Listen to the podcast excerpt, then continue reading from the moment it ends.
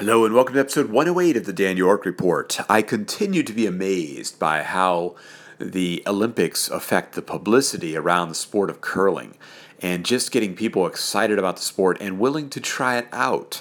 I've been talking on these episodes about curling and about the Olympics and pieces there, but one outcome of the Olympics is that the Petersham Curling Club in Petersham, Mass., of which I am a member, has had a couple of open houses where people have been able to come in, try out the sport of curling. They learn about it, they get a chance to get out on the ice and and uh, do all that. And I, there was one on Sunday a week ago, and then there was one on this past Thursday.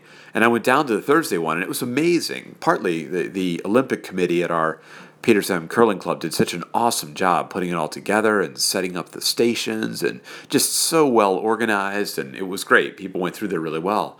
But there were a lot of people. Now, the, the four hour um, open house on Sunday attracted about 280 people. Yeah, you heard that right. Over 280 people came to our little curling club to go and experience curling.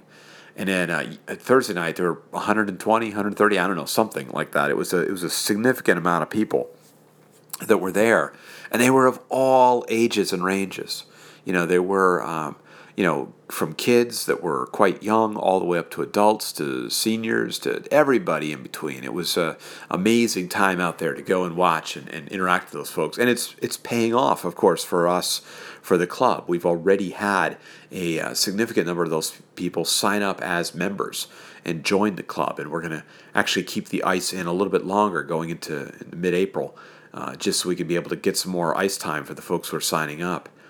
And, uh, and, and kids, kids came. Today was our youth curling on Saturday morning, and there were four new kids that came to our Little Rocks session, which the I coach, which is the age seven to eleven. So we had four new kids that was there that were there, and so we had to adjust things a little bit. And I went and worked with the brand new kids, while a couple other um, folks uh, worked with the kids who have been coming all the time, and then we integrated them all to have some playing at the end. It was great.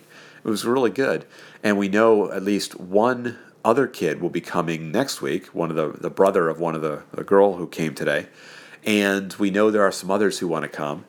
And then for the juniors, which is ages 12 and up, there were uh, two more kids that came today, and we know of several more that want to come as well. So all around, just an amazing uh, you know outcome out of this. It's certainly what we and, and many other curling clubs, I mean, many curling clubs across the U.S., across Canada, they were all doing uh, Olympic open houses and inviting people in. And I think many of them are experiencing the same thing we are, which is that there's the usual amount, a crazy amount of attention. So it's every four years the Olympics, you know, gives this big boost to the curling uh, sport and everything else. So it's uh, it's great. It's great to see. Uh, it was fun to watch the kids today as they just got so excited about being out there and getting their rock, you know, down the other end and sweeping and doing all the different stuff. It was really cool. So I'm a happy a happy guy here as, as we watch all this excitement and attention and getting everybody uh, out there playing the sport of curling.